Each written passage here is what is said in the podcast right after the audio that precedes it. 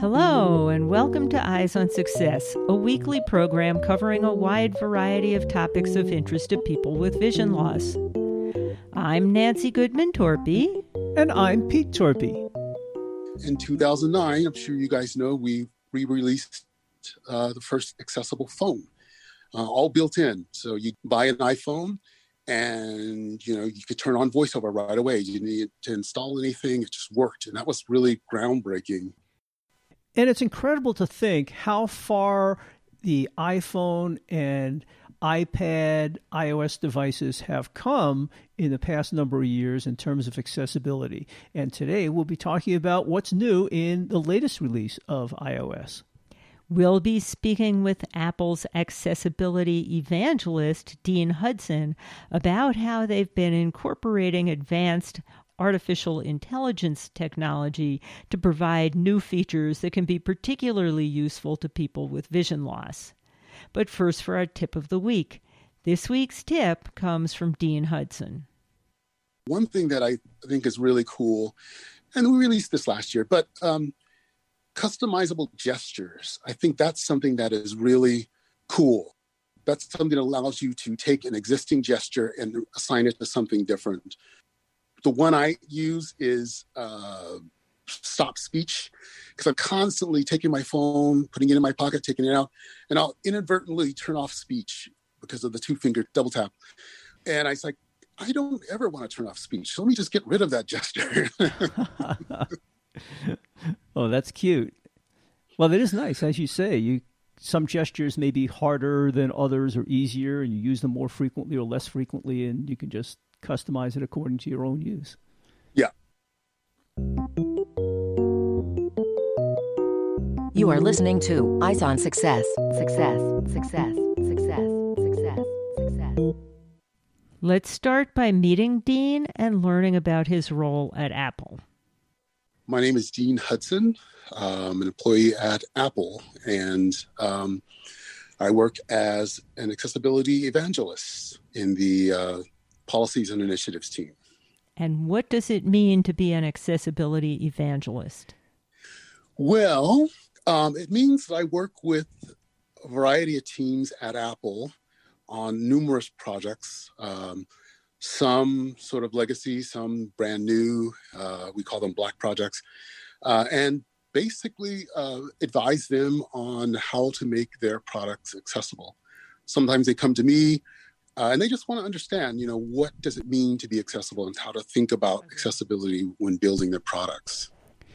And you're the perfect person to be in that position since I understand, although you had some vision when you were a youth, you are blind now. Yes, I am completely blind. So you use many of these products? I use a good deal of them, yes, um, except for the high contrast, uh, large text. Those are not as useful I think for it me. makes, I think it makes a big difference when the developers are actually the users. You get a very good product coming out the other end that way. Yeah, it really does. And I assume that although your personal experience is with the blindness product, that Apple covers accessibility issues for a wide variety of disabilities. Yeah, I mean, our main areas are vision, hearing, learning and literacy, and of course, uh, physical disabilities. Eyes on Success is made possible in part by our corporate partners. Underwriting pairs the impact of targeted marketing with the integrity of community goodwill. Learn more by sending an email to hosts at eyesonsuccess.net. This week's focus topic is Apple's commitment to accessibility and how that is manifested in their devices. So, as you mentioned in the introduction, you work at Apple and you're blind, and coincidentally almost, you've been there since the early days of when Apple started thinking about accessibility. Can you talk a little bit about what some of the early projects you got involved in were? Yeah, well, Apple actually was thinking about and creating accessibility uh, even before I started. It was sort of the groundwork behind accessibility. But when I got here, it was 2006, and we were about to release OS 10.4, which we call internally Leopard. Um, and that was sort of the introduction of the new voice Alex. I don't know if you guys remember that, but that was a huge deal for us, as well as Braille uh, for refreshable Braille displays. And it was great. You know, there was a lot of work being done to to get out an excellent voice, to get instant Braille access. So you plug in your display and it just works. No drivers, no anything like that. And from there, we just kept expanding. You know, we we worked on a lot of different uh, applications, making those work with VoiceOver, our screen reader. Um, and then in 2009, I'm sure you guys know, we re-released uh, the first accessible phone, uh, all built in. So you buy an iPhone, and you know you could turn on VoiceOver right away. You didn't need to install anything; it just worked, and that was really groundbreaking. And that's something that you know we have just continued to do and and, and talk about just the integration of our hardware, our firmware, our software. And it, that's what allows us to do uniquely different things and cool things for our users to really try to make the devices suitable for your needs. So we were very proud of that. Years ago, all of our devices had buttons associated with them, but somehow another groundbreaking idea that Apple had was to introduce touchscreens for even blind people to use somehow. Tell us a little bit about that development. It took several iterations to get the touch screen correct, but I'm glad it took so long because we ended up coming up with something that was very, very useful. And I remember before we shipped, I think we announced that we have accessibility on the phone between that time and when we shipped, I don't know if you guys remember, there's a lot of talk on the web by accessibility specialists saying this will never work. Blind people want buttons. You know, you can't use a glass. And so we are thinking, man, well, I like it, but I don't know if anyone else. um, but it turned out to be, you know, now one of the most uh, popular devices for the blind. I mean, it's something like 70% use voiceover on iPhone. Yeah, so. it, it, does sound like a strange concept. A blind person working with a device with no buttons and just a flat screen, no tactile indications of what's what, but it works. Yeah, and, and it works really well. Um, you know, I used to think, yeah, it's great. Okay, you can do all these things. And more and more, I'm realizing, no, it's not just that you can do these things. This iPhone, this is a tool. And especially in these times of COVID, it's like, this is essential. You need this device. Right. And we've done a number of episodes about enabling apps that are available for the iPhone. And it, Pete uses them all the time. Yeah. iPhone was a big deal. Uh, and, and we're really proud of that. And I think something that was released in iOS 14 uh, is going to be sort of the next uh, pillar for us. Um, so tell us about and that. that is the yeah, that's um, that's the voiceover recognition. Um, I don't know if you had a chance to play with some of those features. I play um, with everything as soon as it comes out. well, so, so it's got three components. Uh, the first one I'll talk about is sort of the image description. And in the past, we've done some descriptions of pictures uh, on your phone or photographs, um, but we've taken it to a, a, different level now. So now we, we will um, use on device machine learning to actually give you full descriptions, full sentences of pictures.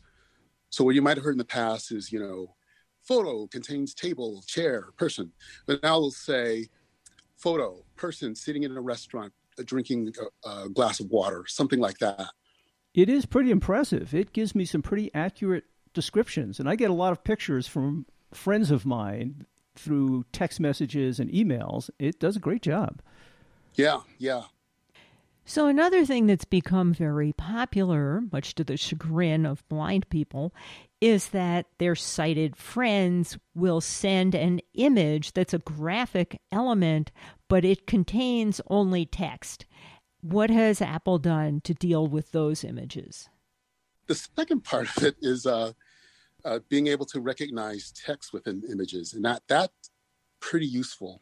You know, if you uh, seeing a sign or something that's in a picture uh, could be very, very useful. I used it one time uh, looking for a shuttle, and um, as the shuttles were going by, would tell me which shuttle was there, and I thought, wow, that's really cool. That's really useful.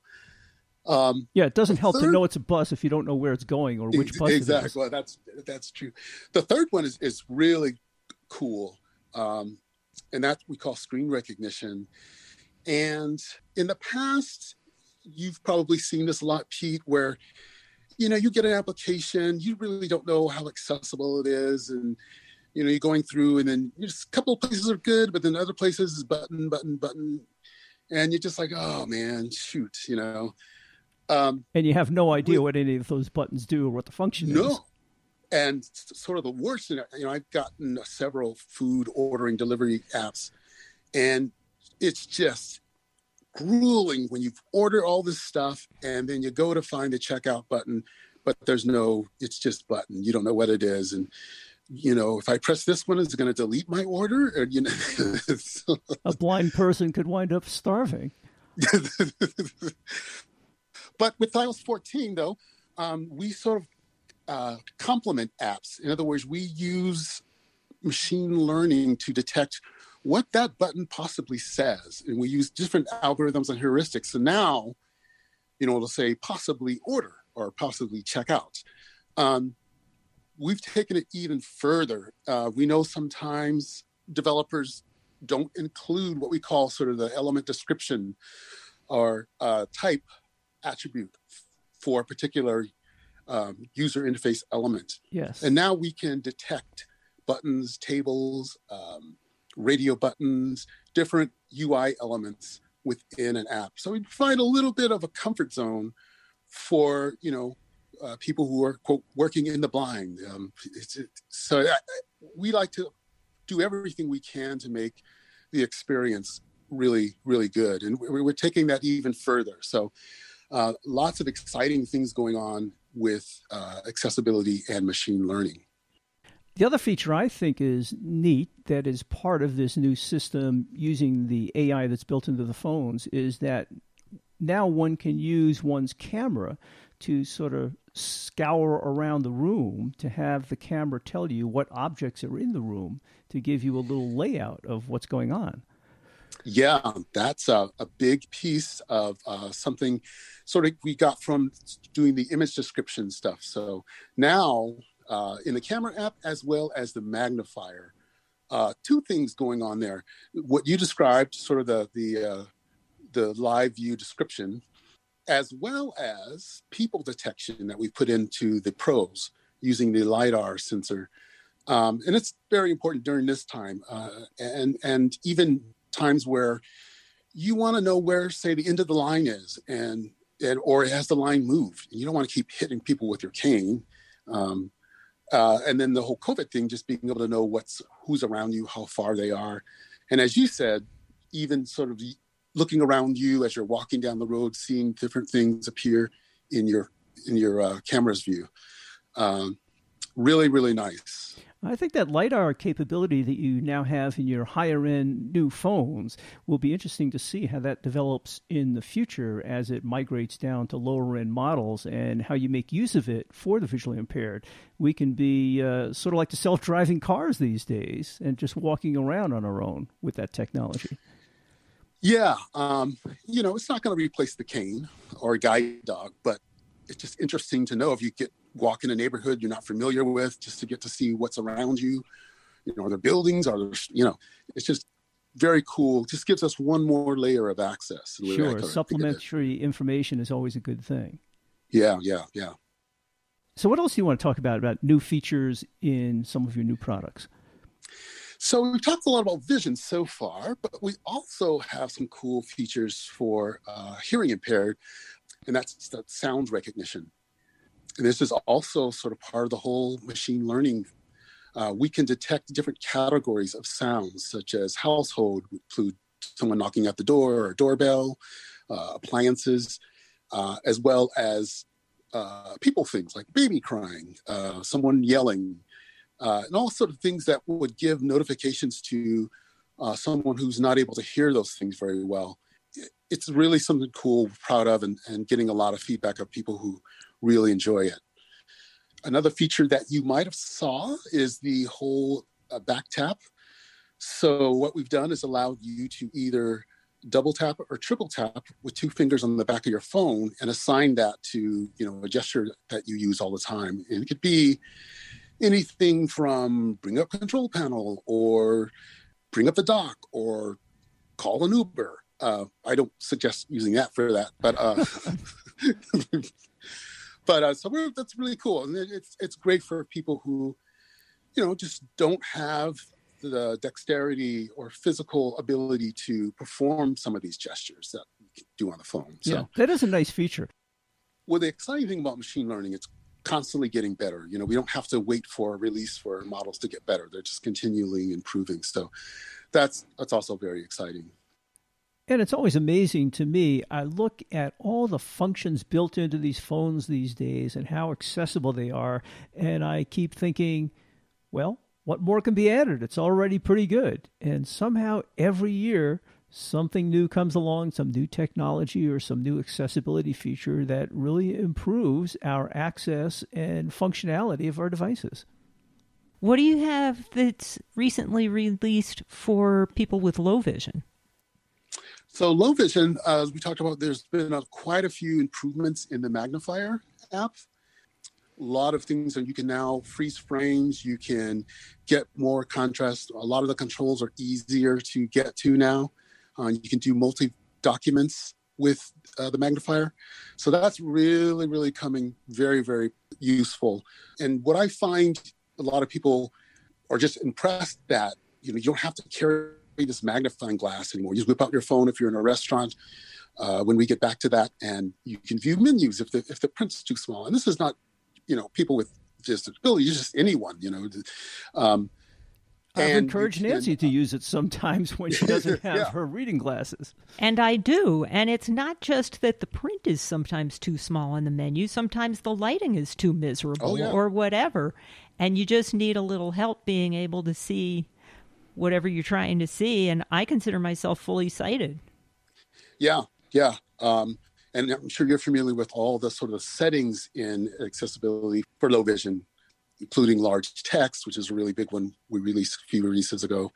Um, just a ton of stuff, high contrast, color blindness, uh, all those things. It's just a, a, complete set of tools that someone with low vision uh, can use. And you have to remember that, you know, if you say, well, someone's low vision, you know that really doesn't tell the whole story. Someone can have uh, you know only peripheral vision or no central vision um, and it's just it's a wide range. So we try to make it very very uh, customizable so that it fits everyone's visual needs.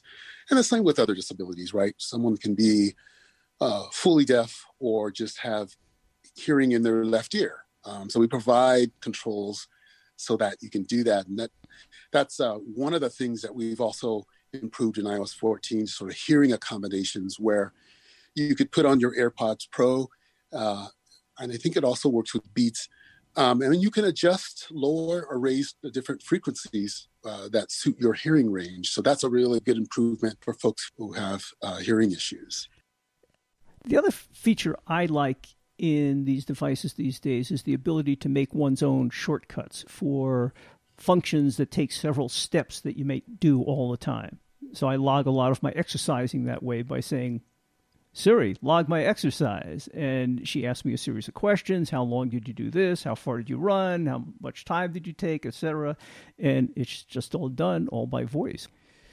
Yeah, I did that as well. I uh, created a, a, shortcut that um, uh, if I take a video uh, I can just say, you know, send video, and it will copy that video into an email and send it to my sister because she, I take videos of my son's performances, and uh, it was just tedious to like be walking out of the theater and like have to bring up the videos app and then copy that video and share it to email and then type in my, you know, it's like. Yep, cane in one hand, phone in the other. It doesn't yeah, work so exactly. well, does it? yeah, that's very nice. Talking of programming, the shortcuts involve a little bit of sort of programming, sort of in a graphical way. But you yourself are a programmer, I take it, and have gotten involved in writing some programs in Apple's environment. Can you talk about that and how the accessibility of some of the programming tools in the Apple ecosystem have improved? My goodness, yeah, there are some some huge improvements, and uh, not to get deep down into the technical stuff, but um, a lot of things that you really need to be able to modify and work in a large code base. So things like um, jumping between different member functions, um, being able to navigate breakpoints and edit breakpoints and you know just get around code very quickly um, because if you're blind um, it's not like you can just see a screen of code and go i want to go there. You know we have to go line by line by line and it's just it can take you significantly longer. So jumping you to the next error or even code completion is just extremely helpful um, and we've done a lot of that. And of course apple has invested in swift playgrounds in swifting code um, and now uh, that also is accessible. So as you're writing Swift code, you can actually see the immediate results of that code, uh, and that's accessible uh, in iOS 14. So some really cool advancements that we've made uh, to allow you to actually get down in the code and work efficiently. So. So, for people who aren't familiar with the Swift playgrounds, can you talk a little bit about that and how it helps people learn to code? Yeah, so we've actually worked with uh, several schools, um, Texas School for the Blind, and some other ones, uh, uh, California School for the Deaf. What it does is it allows, uh, and it's this is for everyone, right? It brings coding to a younger uh, elementary schools children. That's what I'm trying to say, and it brings it in a way as as a puzzle. So you're trying to solve these puzzles and what we've done is made that sort of experience accessible uh, with an iPad, including sort of tactile maps of each of the puzzle worlds. And so that kind of helps out when you want to try to figure out where things are in the puzzle, what you need to do to get to those items. And so it's a really good experience for kids trying to learn how to code. And then from there, they move up into actually writing little applications uh, and that's where a lot of our improvement came this year is being able to navigate and, and write code within those environments. So it just gradually builds up from there. And we're really trying to reach out and get a lot of people, you know, not necessarily make them engineers, but, you know, we understand that pretty much any job you want to get, it's good to have some sort of background uh, in coding. And so really don't want blind people to be left out of that. And that's something that's really important. I agree. And, you know, I think computers are a great field for blind people to be involved in because these days computers are so accessible. And it's tremendous that you guys are making these tools available and accessible to people at younger ages because, after all, that's the best time to learn some of these skills and know that there are possibilities to be had in those fields. Yeah, yeah. You talked a lot about what you can do using voiceover, which is basically speech output. Can you talk a little bit about Apple's Braille support? Yeah, so we are constantly working on that. We've added new tables, I believe, last year to uh, include the LibLouis Braille tables. So that gave us a lot more support of different languages. Um, the auto panning was another big one. And then also, just a few years ago, we actually came up with uh, a standard for Braille. Um, in the past, you know, Braille display manufacturer would come to us and say, "Hey, can you guys write a driver to support our display?" And we thought, you know what? Why don't we invent a standard? And if the manufacturer follows that standard, they're instantly uh, compatible. So we've got that out. It's published. And so all manufacturers have to do is just comply with that, and they will be fully compatible. That's a great so step a forward of, because you used yeah. to get braille displays in the past, and as you said, if you couldn't get a driver for your particular operating system, you were just out of luck. Yeah. So we've also included braille support for the watch. How does braille support for a watch work? So, as you know, Apple's moving towards this independence of watch not being so much tethered to a device. And there are some things on the watch that are just specific for the watch. So fall detection is one of them. This is something that people got really excited about, being able to use your watch to even send text messages and um, do all kinds of things. But uh, your heart rate, that's another one that you, you have to have your watch to do. Um, EKG is another one. So there are some things that come in handy if you are a Braille reader and would prefer to get this information in Braille. So you're saying you don't necessarily have to have your phone with you. You can just have your watch and get some braille output. Right. That's great. That's a big step forward.